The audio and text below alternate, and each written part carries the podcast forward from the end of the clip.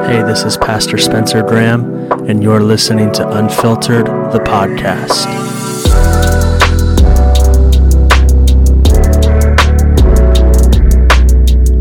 Unfiltered, not modified, not processed, or not refined, lacking a filter, unedited and authentic truth. This is Unfiltered.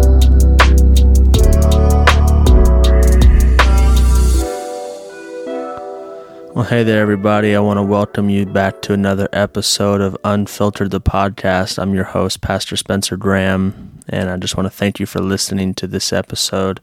If you haven't had a chance to listen to some previous episodes, you have you can find those on all of your well, I won't say all, but you can find them on on on some of the main uh, podcast outlets. Well, we're on Apple, Spotify, iHeartRadio uh, Amazon Prime player as well. So you can check that out there at your convenience. I've had the opportunity to have some incredible uh, guests who are on the podcast just to share their heart and share awesome things that are happening in their part of the world with uh, life and uh, ministry and just uh, doing awesome things for God and for the kingdom. So you can check those out.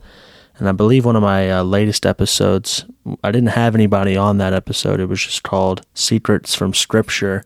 And that's what I'm going to be doing again tonight. I'm uh, recording this on Friday, August 27th. It's evening time at my home in or- in the Orlando area.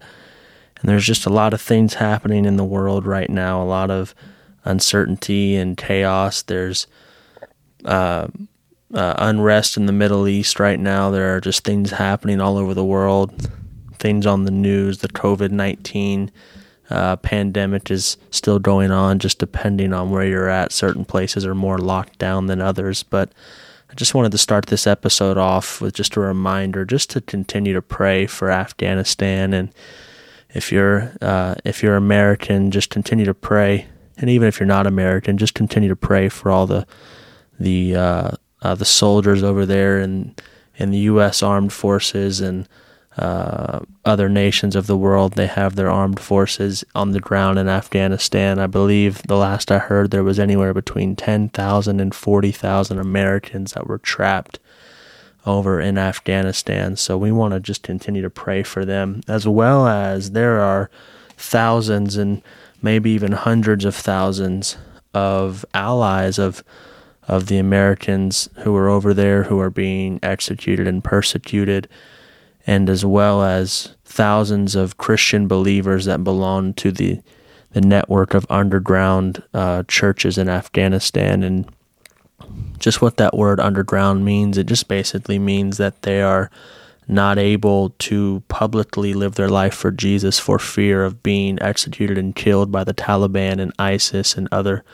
Islamic uh, extremist uh, groups, and so they are over there now, literally preparing to you know to see Jesus face to face because they chose to you know to attend their underground church and to you know to profess their faith in Jesus and and and and in in the message of Christianity. So they are literally preparing to be martyred and and to be killed for refusing to deny Jesus. So we just want to pray for them. We want to pray for the the global church especially in other parts of the world like China and North Korea and other uh, uh, in other places where communism is is just running rampant and and the church is being persecuted. So just as you pray this week, just keep them in your prayers.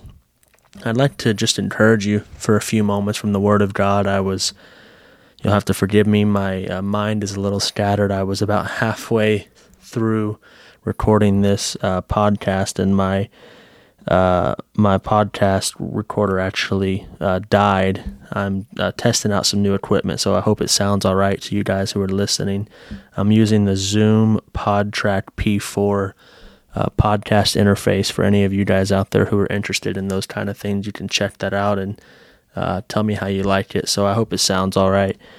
But I had the opportunity just a few days ago to teach at our uh, midweek uh, service at my home church in the Orlando area, Life Church. It's in Eustis, Florida.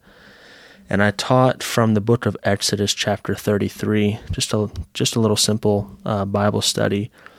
And I'll just read a few passages of scripture and just leave you with a few encouraging points. And I want to close this episode out with just a quick word of prayer.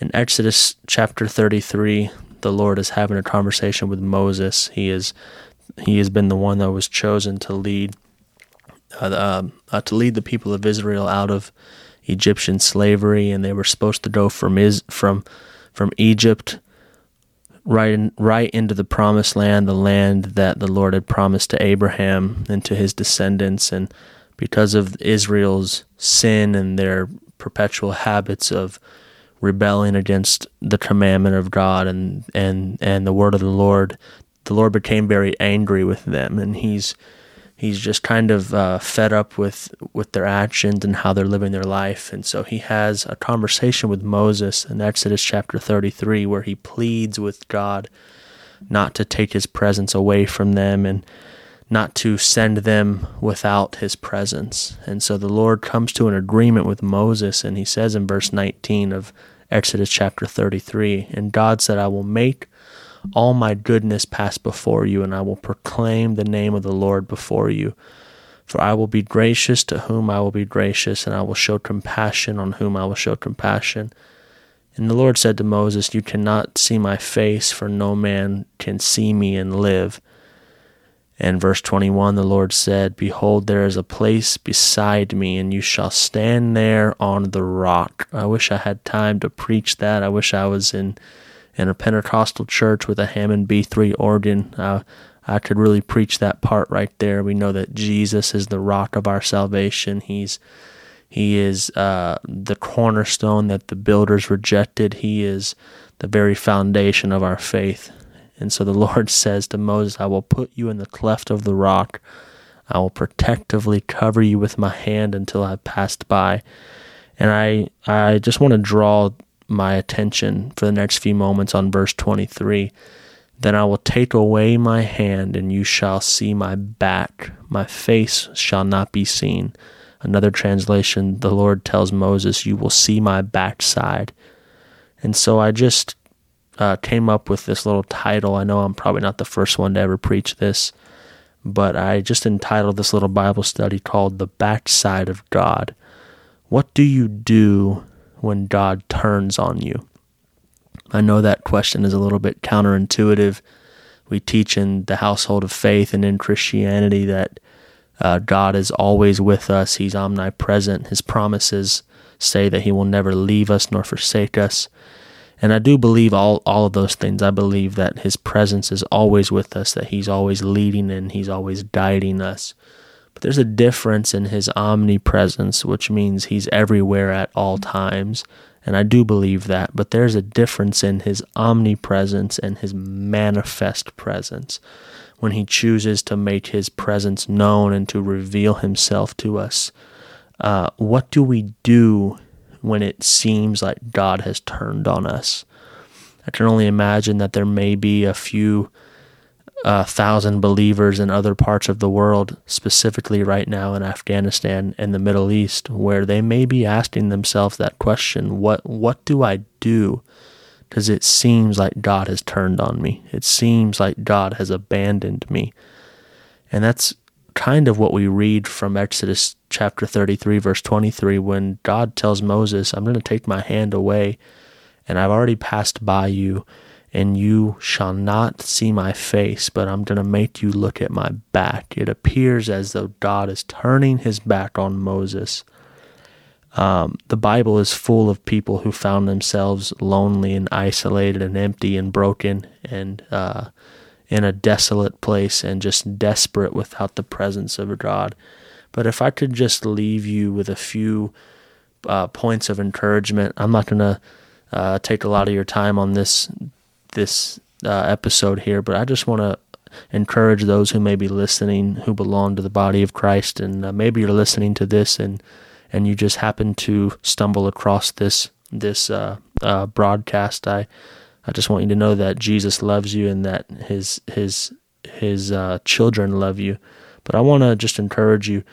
What do we do when it feels like God has turned on us, when what He promised us looks nothing like what we're currently seeing, when the events of the world look nothing like what he prophesied and what what others have prophesied in his name and what, what he has declared over our lives. What do we do when our reality does not match what our expectation is uh, in the Lord? Well, we have to remember, we have to encourage ourselves in this truth that no matter what my life looks like, no matter what my surroundings look like, that I will not allow my situation to distract me from my revelation and I really don't have time to go into that. I would love to expound on that just a little more, but the Bible says in 1 John chapter 4 verse 4, greater is he that is in me than he that is in the world. That's talking about the spirit of God living and indwelling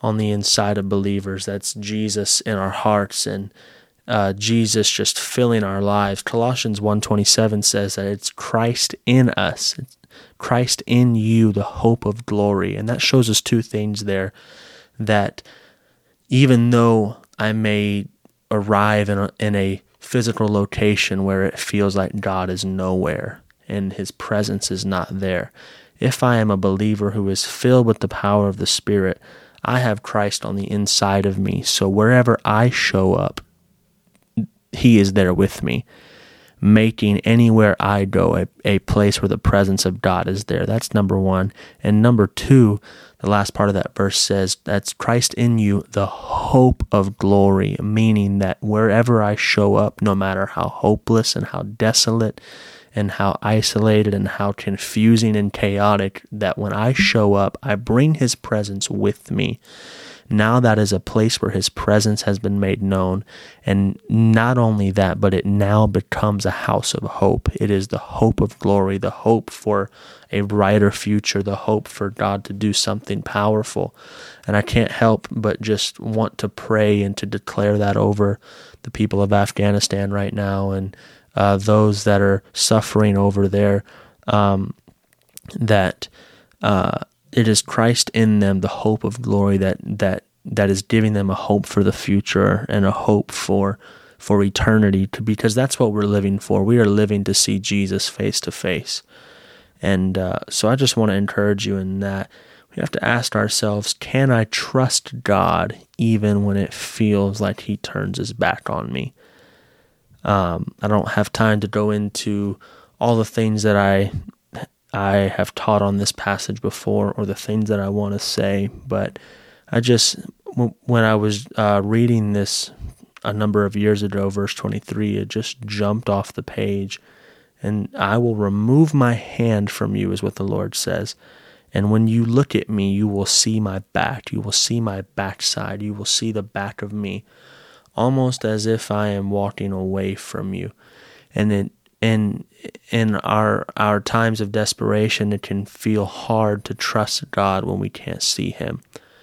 Um, all of us, all of us go through seasons and trials in life where uh, we hear God stronger in some places than we did in other places, and we experience His presence stronger in one place than than in another. But I would submit to you tonight, as you're listening to this, I would encourage you in this. I believe and this revelation just rocked my world. I believe that it's easier to trust God when He turns His back on me because it means one of two things. Whenever God turns His back on me, it's an invitation, not isolation. The Bible says that He takes us from glory to glory. And so the turning of God's back on on me when I feel like he's left me and I feel like he has turned on me it's not Him putting me in isolation necessarily, but it's an invitation for us to walk in the Spirit, to walk after Him, and to follow Him. It may just be that He is turning in an effort to invite us to follow Him.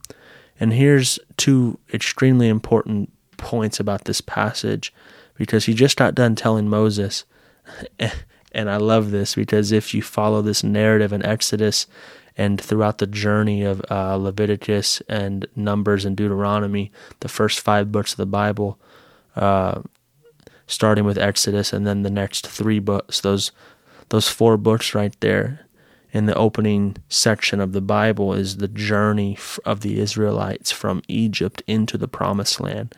So they're in Exodus chapter 33 right now, not knowing the kinds of uh, uh, battles and sh- struggles and the things the, that the enemy is going to come against them with. But I love this because God tells Moses in verse 20, You cannot see my face, for no man will see my face and live. Then he jumps down to verse 23 and says, When I take my hand away from you, you will see my backside.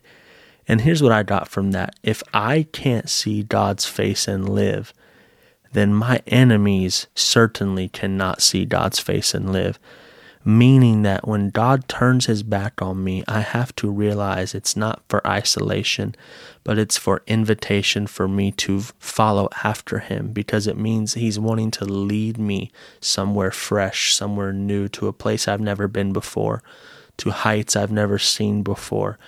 And that means that anything that tries to come against me and tries to attack me and tries to hurt me and to kill me, it means that as I'm staying behind the Lord, as I'm walking in the Spirit, as I am following after Him, anything that wants to come against me, to destroy me, to kill me, to intimidate me, anything that tries to come against me has to come face to face with God first. And if I can't see God's face and live, then the, my enemies cannot see God's face and live, meaning that there's nothing that can touch my life that has not already been allowed by God for me. Because I'm walking behind God, I'm following Him. It looks as if He's turned His back on me, but He's actually not isolated me. He's invited me to follow Him. Well, then you may ask me, you may say, ask Pastor Spencer, uh, what about an attack from the enemy from behind? Well, I've got good news for you because that's why the uh, the Bible says in the book of Psalms, and I I believe it's the book of Psalms. I forgot the exact uh, scripture reference, but that's why we have goodness and mercy that walk behind us, that follow us all the days of our life. I believe it's Psalm 23. Uh, goodness and mercy following us and coming behind us. So we are totally protected and surrounded by the presence of God, by the the omnipresence of God, by the power of God. So I submit to you as you're listening to this, whatever time it is, whatever uh, day you're listening to this, I just want to decree and declare over you that the best thing that God could ever do for you is to turn his back on you. The reason being is because he's just trying to let you know that if you will follow him, anything that tries to come against you will have to look him face to face, and no man can see the glory of God face to face and live. It's not a rejection, but an invitation. And that that just encouraged me so strongly when I I I was reading that passage and I'll just leave you with this last thing. The best thing about God turning on us is that whenever we get to where we're going, He's already stepped there first. And yes, I know He's omnipresent. I know we've already talked about that. We've talked about His omnipresence being everywhere at the same time for all time, but in the sense of manifest presence, in the sense of leading, of of Him leading us and us walking after the Lord and following the Lord. When God turns His back on us, and understand how I mean that he will never turn away from us and reject us. But he told Moses, I will take my hand away from you. You will see my backside, but you shall not see my face. He's going to turn his back on Moses and walk away from Moses as an invitation for Moses to f- follow him. And as Moses follows him, the children of Israel will follow him. And when they get to the promised land, they will step foot in the promised land with the reassurance and the confidence of knowing that when they step there, God has already stepped there first. And every enemy that may try to come against them is already been met face to face with the Lord. And no man shall see the face of God and live. And I just declare that over your life today as you're listening. I, I declare that God is for you, He is with you, He is fighting for you. He's already making ways and making provision. Um, and surely goodness and mercy shall also follow you all the days of your life. So I decree and declare that over you. I declare God's best over you. I hope just that little small thought was encouraging. Um, and I declare that o- over the global church today, the underground believers in communist China, in communist North Korea, in the Middle East right now, the underground church in Afghanistan, those that are being persecuted and um, martyred for their faith and who are literally prepared to meet Jesus face to face and and to die at any moment and to wake up in eternity.